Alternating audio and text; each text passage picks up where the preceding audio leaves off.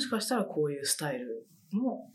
あの、あるのかもしれないとか、もしかしたら全然この人漫画読んでるかもしれないとか、なんか、あの、そういうちょっとこう面白くしていくみたいな、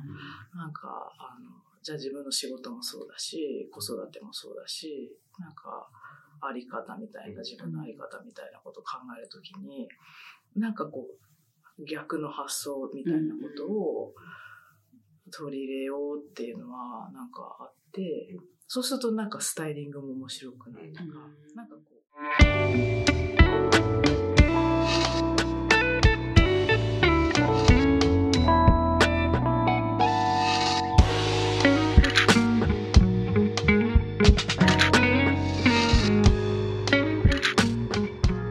う、花椿カンバセーションへようこそ。花椿編集室の沢木です。塚田です。花椿カンバセーションは、花椿にゆかりのある様々なジャンルのゲストをお迎えして楽しくトークをする番組です。先週に引き続き、スタイリストの井ゆり子さんの回です。井さんが花椿で、えっと、スタイリングした回って、どの回でしたっけ？2018年の春号です。うん。とね、テーマが Hello My Future といううん特集になっていて、うんまあその表紙から続く関東特集をやっていただいたんですけれども、うんまあその特集はあの Hello My Future ならぬ、まあこれからの未来を担う若手のクリエイターいろんなうんジャンルの方にご登場いただいた、うんまあその方々のスタイリングをしていただきました。うんなんかね、こうやって多分言うとまた見返したいとか人がいそうですよね。そうですね。でも2018年だからもう5年経ってるんで、きっとその時に乗ってた方々ももう、ね、大活躍になってらっしゃるんじゃないかな。表紙があの、俳優の園谷水野さうん。にご登場いただいてますね。すごい。そういう意味でもう一回見返すと面白いですねね。本当ですね。私もちょっと手に取ってみよバックナンバーもある場所があるので、ぜひ探してみてください。えーお聞きになってるアプリで番組のフォローと評価お願いします。特にレビューを残していただけると嬉しいです。また、お便りもお待ちしておりますので、プロフィール欄のメールアドレスまでお願いします。では、早速トークを聞いてみましょう。スタイリングの話とかはね、最初にしてね、後半の方は山の話をそうそう山。って思ってたんですよ。山。なんかあの、インスタで拝見してるとよく山とか自然に行かれてるなと思って。そうなんです。それなんだっけな。それ何がきっかけきだったんですっかけは、それこそ息子、超、あの、上の子のお兄ちゃんの方の学校で登山があって、そのカリキュラムで、うんで、靴を、登山靴を買ってください、みたいな。登山靴って、みたいな。何にもわからないし、父はすごい登ってた人なんですけど、連れて行かれたくもないみたいな。なぜ歩くんだみたいな。本当に何の興味もなくて。で、そう。だからその靴を買いに行くってなった時に、あなんか、歩くために靴を買うんだ。なんか、その、どういうスペックが必要なんだろうとか、なんか調べてたら、へえ、なんかその歩くため、山を歩くための靴って、えーなんか自分も履いて、履くことあるのかな、この先とか、履いてみたらどうなるかな、みたいな。本当にす、あの、だから子供の靴から履いてるんですけど、うんその時に自分用の山の靴を買って、そう、一緒に買ったんだよな。で、私も行こう、みたいな。本当にそういうきっかけで、で、たまたま周りに、えーその時山に登り始めて楽しんでる友達が幾人かいて、で、誘ってもらって、で初めて行った山で、はあ、素晴らしい、みたいな、なんかこう、その、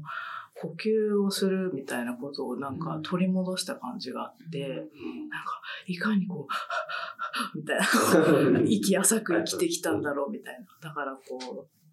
そこですごい深呼吸するとか、っていうことにすごいこう救われて、で、そこから急激に本当に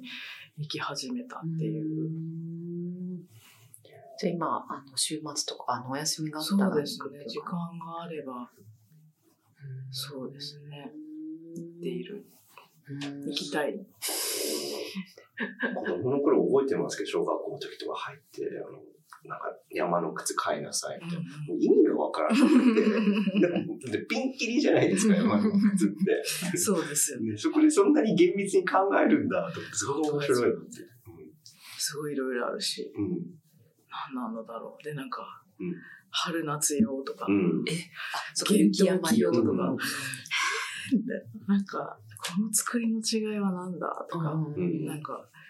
それがないといけない場所なんだっていうのもあったし、そう、なんかその、歩くこととか、その自分の居場所みたいなことをすごいその時考えて、ああの、そうそうそう。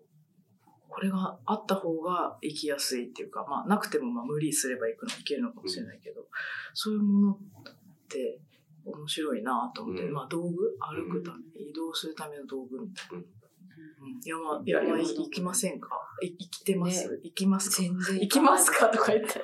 なんか20代の頃、うん。行ったりしてたけど、うん。なんかもう全然行かなくなっちゃったけど、やっぱり、そう、私も小学生ぶぶりぐらいに、何年前だ、5年ぐらい前かスキーを始めたんですよ。うんうんうんで、なんかその雪山最高にに、楽しいです、最高に楽しくて、あの小学 なんかね、子供の時すごい嫌だったわけですよ。わかる、わかる。なんか、ゲレンデのなん滑れかトイレないし、とかで、そう 寒いみたいな。そうなんか私リフトが歩きづらいですよね。リフト降りるの難しいみたいな。すごい嫌でだし。ったたけど、大人になって、うなんかまた始めて、やっぱり美しい、風景、目に映るものが美しいとか、なんかこう自然自然と一体化してる感じっていうのに、とっても心地よさを感じたんですよね。全然今年行ってないですけどね。ななんていうのかな、自分をリセットするとか、うんあの、そういう機会になりますよね。なる、なるし、必ずなんか山行ったり、じゃあ、スキーもそうだけど、まあな山が多いかな。まあでも、そう、寝転がるっていうか、寝転がってこう、休むみたいなことを必ずしようと思って、なんか、なんだろう。なんか休む、呼吸するとか、なんかそれをこうちゃんとやるみたいな。でその時になんか自分の頭が触れてる地面とか、アスファルトじゃ絶対まあやらない。やらないんだけど、なんか、なんか聞こえるとか、あの、そう、冷たいなとか、なんかそういうこう、ちゃんと感じるみたいな、なんかことをできる場所だなとは思ってて、うん、今、なんかと登りたいなって思ってる山とかあるんですか？そういうのってなんかこう、次はこの山挑戦するぞとかある？ね、あ、すごいもういいっぱいあるんですけど、あの、スウェーデンのロングトレイルみたいのしてみたくて、スウェーデンとノルウェーか、またぐみたいな、すごい長い、こう、すごい高い山に登るみたいなことじゃないんだけど、長い、こう、距離を、時間をかけて、何泊もして歩くみたいな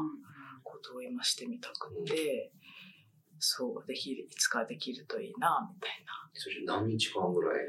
一週間ぐらい必要みたいですね、やっぱり。なんかそう、まあ、あの、無人の山小屋みたいなところが行って、行って関空じゃ、まあ、あの、距離あって、歩くとあって、そこで休憩して、翌日また歩くみたいなことをやってみたいなとは思っています。全然やりたくない。いや、違う違う、そんなこと、私最近なんかスペインの巡礼をしたいなと思ったんですよ。あの、ずっとね、巡礼してた、あれもなんか、まあ、だいぶ時間かかってるけど、なんか一人でやりたいなと思ったんです。あの、その、ね、一緒に誰かで行くっていうよりか、一人で歩くとか、一人で誰かと出会うとかっていうのが、やりたいなって思ってるのはなんだろう、ちょっとこう。でもなんか年齢もあるのかな。なんか、私もその山って本当にやったことがなかったから、いつもやっぱり連れてってもらう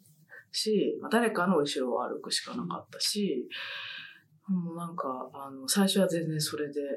無邪気にはしゃいで、うんああ、気持ちいい、楽しいって言って、でもまあ道具も言われたもの持ってって、で、なんか危ないこととかの知識も全然なかったし、多分まあ一人で行けないうん。みたいなことをだんだんこう、こう重ねていくと、あ私一人ではここに来られなかったなって思う場所がやっぱりとても多くて、う。ん。なんかやっぱすごくこう、スキルの高い人と一緒に行くと、できちゃうんだけど、あ、でもこれ、この場所にすごいこう、断崖絶壁とかに立ちながら、この場所にいるのは私一人では無理だし、って思った時に、あ、やっぱりいつか一人でできるようにもなりたいなって思ったし、そう、なんか山の先輩に、自立を、山の自立を目指していますみたいな。そう、なんか、一人で登れるには何が必要ですか？みたいなことを聞いたことがあって、なんで一人で登りたいの？みたい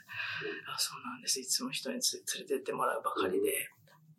あ、そうですか。みたいな。なんか、でもまあ私はその、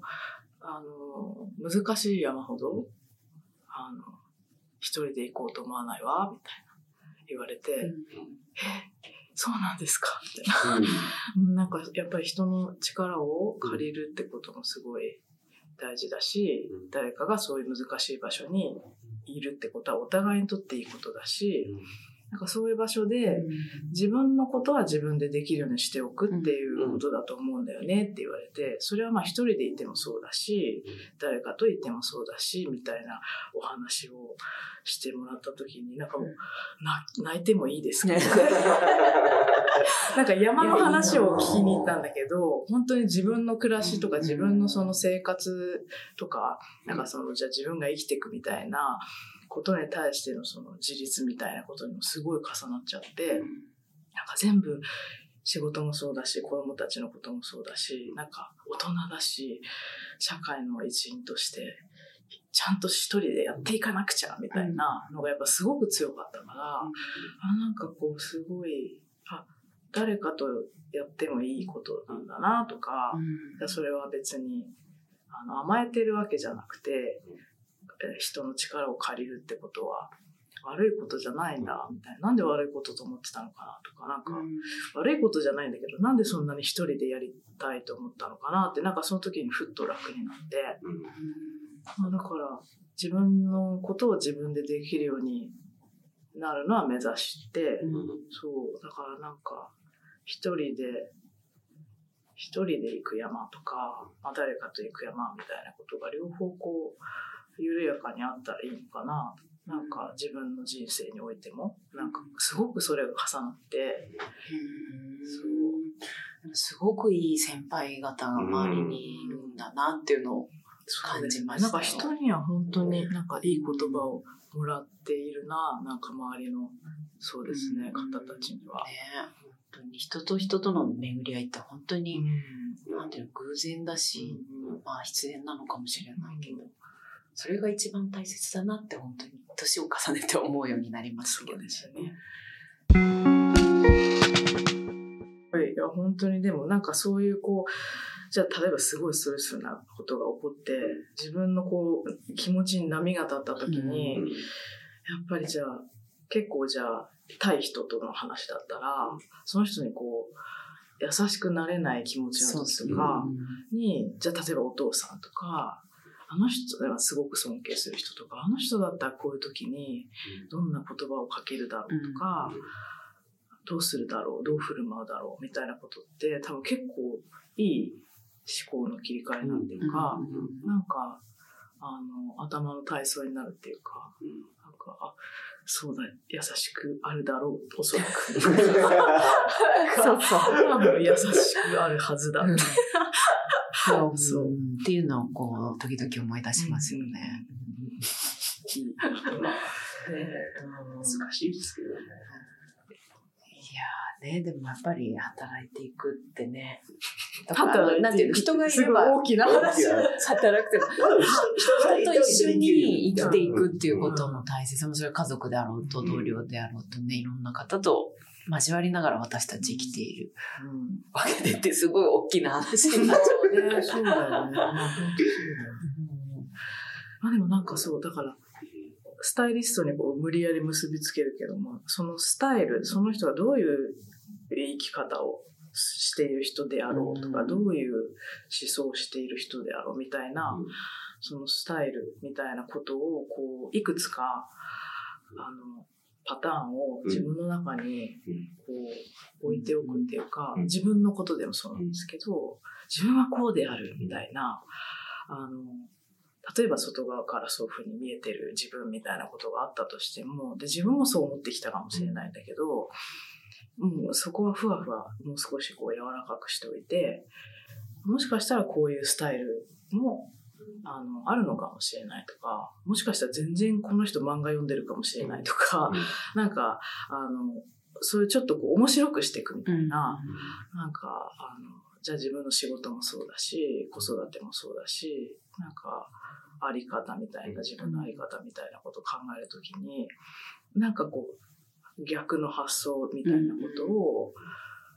取り入れようっていうのは、なんかあって、そうするとなんかスタイリングも面白くなるとか、なんかこう、想像できちゃうスタイリングよりは、意外な、何その漫画持ってるのみたいな。怒るとか、なんか、そうそうそう、そういうなんか、誰かが気がつくかもしれないかすかな面白さみたいな、ちょっとした天の弱精神みたいなことを持っておくといいのかな。っていう気がでもしています。面白がるとか、やっぱ面白みを見つけていくっていうのはすごい人生で生きる上ですごい大切なことだって今とても今心に染みました。いやでもだんだん大人になっていくと、こう結構固まってきちゃうし。固まってきちゃう。なんか自分に対しても人に対してもすごくやっぱりこう、こうあるべきみたいなことが強くなってくるし、そうするとどんどんこう苦しくなっていくから、なんか、そういう意味では、なんか面白い仕事させてもらってるなとは思いますよね。なんか、うん。まあ、できるだけこうあるべきのべきのとこをこう外していくじゃないけど、そうですよね。なかなかこう、会社とか組織にいると、やっぱりそういうこうあるべきみたいなのが、うん、なんとなくこう、暗黙のルールみたいになってきちゃって、それが多分、それ、最初にあが、抗ってたはずなのに、自分の体にそれが染みついてきちゃってるっていうのを最近よく感じるんですよね。だからそこら辺をやっぱり取っ払っていかないと、なんかな、次のステップフェーズに行けないかなと。あでも撮影現場ですごいある、なんか面白い、そういうやっぱり思うのは、まあ、あんまりね、資生堂はあの企業様で 広告をたくさん作られているのであれです。その広告の現場って、やっぱ物を言える人が限られてて、えっ、ー、と、ものづくりをする上では、やっぱりこう、まあ、誰かこう、葬式を取る人がいて、まあ、その人のこう、式のもとにやるから、じゃあ、その人がそうしたいって言ったら、みんなそこを目指してやるしかないと思うんですよね。で、なんとなくこ言葉を発しづらいとか、真逆のことをそこで感じてたとしても言いづらいとか、うん、なんかそういうことがすごい起こりやすい、うん、あの現場だなっていつも思うんだけども、だんだんそのじゃあ、あの、純度が高くなっていくと、作り手の数が減ってって、じゃあ、フォトグラファーと自分と被写体と、ヘアメイクしてくれる人ととか、なんかどんどんこう単位が小さくなると、え、でもそれって本当にそうかなとか、え、今の全然こっちの方が好きだなとかっていう、あの、言葉をこう、あの、出しやすくなって、そうするとこうすごい反応、化学反応っていうか、人と人の、まあ、違う人の同士の出したものの変化、化学変化みたいなものが起こった時にやっぱ素晴らしい、こう、絵ができたりとか、なんかアイディアが生まれたりとかっていうことって本当にあって、なんだろう、だから、まあ、そういういくつかの現場、いろんな作り物を作る現場にいるときに、あなんかやっぱりそうやってこう違うことをこう一度自分の中に入れてみるとか、通してみるみたいなことってものすごい大切で、なんか言われた違うことを何言ってるのってならないことがすごい大切だなって思って、なんかね、えっ、ー、と、違って当たり前だし、全く違うと思ってたけど、実は同じことを言っているねとか、そういうこともすごいあるし、そうですね。大切です。それ最近すごいよく考えてて、そのまあ多分、ポッドキャストやってるのもそうなんですけど、今日全然アジェンダとかないじゃないですか。なんかアジェンダみたいな設定しちゃうと、で多分それは葬式がすごい強い場合は近い話だと思うんですけど、それをこうこなしていくことが目的になっちゃって、でも多分、ここのなんか僕の中とか、松川さんの中とか、イーさんの中じゃなくて、ここら辺が豊かになっていくことが多分面白くて、だから会話をすごくこのポッドキャストみたいなのしてて、でもまあ、仕事だとどうしても時間っていう制限があったりとか、まあ、それこそね、生産性が高くないといけないとかってあって、なんかそれを意識しちゃう瞬間からアジェンダ的な思考になっちゃって、それをどうやったらうまく外せるのかなっていうのが、よく考えてるんですよ、実は今。えー、素晴らしい。でもなんか外れた瞬間に本当に面白くなる面白いですよね。ねなんか、雑談、本当打ち合わせも、うんその、ほあの、本題に入る前の雑談がやっぱすごい大事だったりして、うん。いや、実はみたいな、今朝こんなことがあって、みたいな。えーとか、そんなことあったの？私だったらこうするとか、えーそんなことなんとかかんとかみたいな、うん。そこでなんとなくその、あこの人ってこういうことにうん。こう反応する人なんだとか、うん。こういうことを大切に人なんだとか、なんか、やっぱり対話がこう柔らかくしやすくなるというか、なんかね、あの、すごく大事だなうんと思いますよね。そう。雑談大切。ね本当に時間を気にしないで時間を過ごせることをああね。許容しないといけないんだろうなと思って。ね、なんか、今社会がタイパとかすごい言うじゃないですか。何ですか？タイムパフォーマンス、コストパフォーマンスの、その時間バージョン。はいはい。みたいなことを、やっぱりすごく気にする人たちも増えてるから。え、それってその仕事の現場において？仕事も、社会的に社会的に使われる言葉なんでだか？らへー。あの組織としてもそうだし、いかに時間をかけずに効率的にみたいな。あ、効率がいい。そうそう、効率的に物事を進めて、で、最大の効果を出せるかみたいなところで評価していくわけですよ。なるほど。でも、なんか、クリエイティブなことって、まあ、それとは真逆のうん。アプローチじゃないと、うん本当にいいものってできん、まあ、ある程度いいものはできるかもしれないけど、本当にいいものとか、歴史に残るものとかって、多分そこじゃないと思うんですよね。っていうところが、へうんそう、まあそういうあの思考の人もいれば、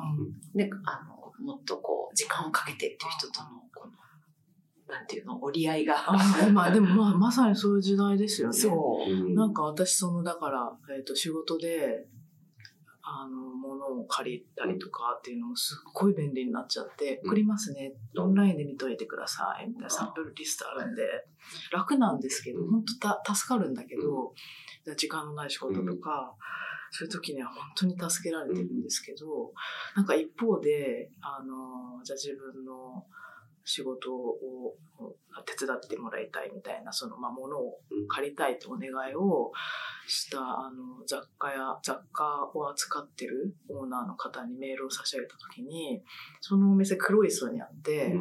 で、私がこう、なんか借りたいものを、あの、問い合わせたら、それはちょっとあの、夏限定のもので、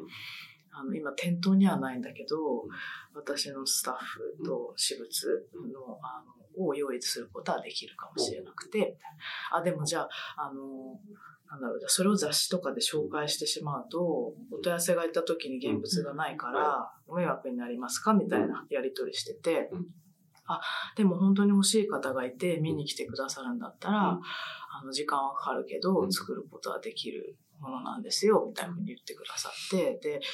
あの、一つその帽子をね、あ、帽子、あ、帽子なんだけど、うん帽子をこう、か、見に行く。ちょっと遠いけど、見に行く機会を作る。で、それでその、じゃあその街、黒い層の周りを旅してみようとか、何かその買い物に、何かこう、旅、旅になるようなことがついてくるみたいなことを、あの、私素敵だと思うんですよ、みたいなメールをいただいて、あ、本当にそう、素晴らしい。なんか買い物って体験だったはずだよな、と思って、すごく簡単にできてしまうし、ね、とパッ、パッてやったら翌日届くみたいなことがこう本当に起こるから、あの、慣れちゃうけど、でもじゃあ、その場所に行って、その実際物に触れて作った方の話聞いて、作るとなると、これくらい時間がかかるわ、とか、あでもなんかこの街見てってね、とか、そういうなんか、こう、体験になる買い物、それで心がそのものに対しても場所に対しても、あの、触れたりとか、感じるみたいな、あの、そういう買い物のことをやっぱりこう忘れたくないし、なんか、大切にしたいなって、そのやりとりですごく思って、時間かかるけど、そっちがいいみたいな。なんか、そう思ってしまったかな。なんか最近の出来事では。声わかります。そういうものに、ものだけ、うん、それも、そういうものだけ買いたいって難しいんですけど。そういうものをね、なんか意識はしたいですよね。そう。だからなんかいいものが本当簡単に手に入るのね。なん、なんだか便利で、なんだかあれなんだけど、あれなんだけど、つって。そうそう。いいことではあるんだけど、うん、そう。なんか便利の、もう、なんか反対側のことっていうか、うん、なんか、意識はしていたいかな、という。うん、あ、これあの時に、あのお店であんな会話をして買ったなとかね、うん、ああの人がこうやって言って譲ってもらったものだなとかね、うん、なんかそういうことが一個一個あるものがだんだん自分の周りに増えていくと、良いなという気がしますね。それがね、自分の多分スタイルになるのかもしれないですよね。すごいうまくまとめてくださいました、ね。素晴らしい。プロデューサー。まとまりだった。美しいまとまりだった。強引でしたね。いや、でも、いいか、いい本当に素晴らしい流れでまとまった。恥ずかしい。えー、すごい、取り留めもないおしゃべり。本当ね、あの、シャンでしょ指揮者の華麗な。実はアジェンダがあるんじゃないのすごい。本当に。いや、でも、いや、でも素晴らしい話のまとまりになりました。本当ですね。いや、でも本当に今日いろいろと改めて、自分の日常を考える。いやいや、もうね、本当にね、そんな私も考えてばかりです。考えてばかり。そうそうそう。うん、でもやっぱね、なんか、大切にしていきたいですもんね。なんかいろんな、なんていうの、時間もだし、人もだし、物も。なんか大切にしていけるものを、やっぱり周りに、の中で生きていきたいなって、改めて思いますね。そうですね。で、そうすると自分も大切にね、生きるっていう。本当にそうです。いや、そう、自分も大切にすることが、いろんなものにつながっていくよなと思って。っていう、しみじみと。考えました、本当に。別にもう、大体もう終わってる、大丈夫でもなんか、何？おなそうだよね。いや、だから同世代のさ、あの友人とかと話すとね、いろいろ、なんとの人生を、40年経ってきて、まあいろいろ思うことがあるじゃないですか。なんか20代の時の焦りとかっていう、また違うこう感情がいっぱいあって、そうです、いろいろ、まあでもそこで対話することがね、すごい重要なんですよね。でもなんかやっぱ40代、まあ30ね、3、3でした、ね。なんかだんだんこう、え、ど、この先どうするんですか？とか、うん、この先のこ、なんかどうなっていきたいんですか？とか、かそういう質問されることすごい多くて。本当？すごい多いんですよ。え、なんか E さんってこの先、じゃあスタイリストとして、どう、どういうふうにお考えなんですか？みたいな、お店やるとか？みたいな、すごい聞かれるんですけど、何も考えてません。本当にごめんなさい。本当に何も考えていません。なんか偉いと思って、そういうふうに多分こう、こうやって考えてややっていこうと思ってるんですよ、みたいな人とかに会うと本当に素晴らしいな素晴らしいと思う。なんか流れに身を任せて今になっちゃったから、なんか、そうなんですよ、これからどうしていくとかって、うん、考える癖がついてないから、そうですね。なんかどうしていったらいいのかなって思いますよ。うんまあでも目の前にあることをね、ね。なんかしっかりやっていくことが。なんかやってます？自分の人生設計みたいな。5年5年後の自分みたいな。でもやっぱりさ、建築やってたからそういうさ、人生構築みたいなの毎日やって でも、やってる人は絶対やってて、ざっくりだけですね。私、だから人に聞かれたら答えな、ないですって言いますね。だって、どうなるかわかんないし、そんな人に共有するまあまあ、ようなものでもないのかなと思っちゃって、いつも。ざっくりだけなんとなくここうなってこれなれたいなばいいなととかねはありますけど、へえ。わかんないんでね。まあね。だか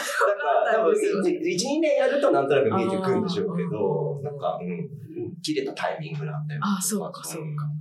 そうですね。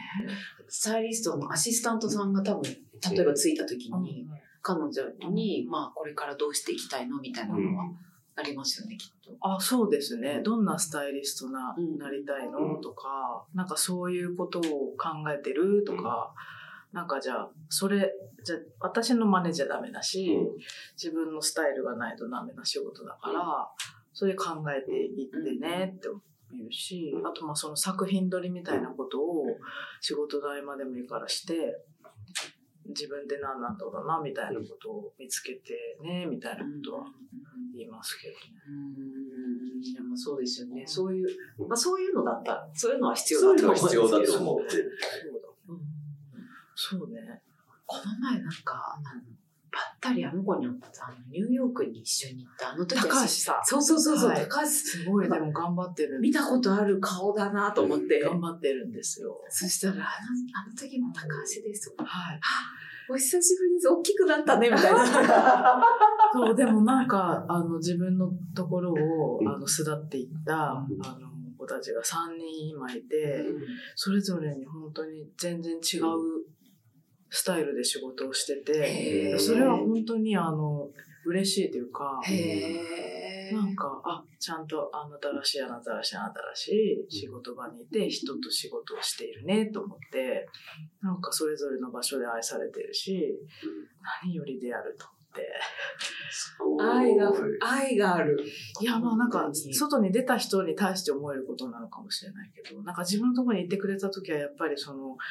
ね、いろいろこう、振る舞いとか、なんか一つにしても気になるみたいな。あったよ、あったけど、もちろん。そうそうそう。だって本当若者で入ってくるから、うん領収書の書き方わかりませんみたいなうんだって二十歳とかそうそう、だから、電話のかけ方とかさ、はいはいわかんないから。まあ、ある意味ちょっと子育てみたいなもんですよ。でも、まあ、ある時を境にでもすごいね、できるようになるんですよ。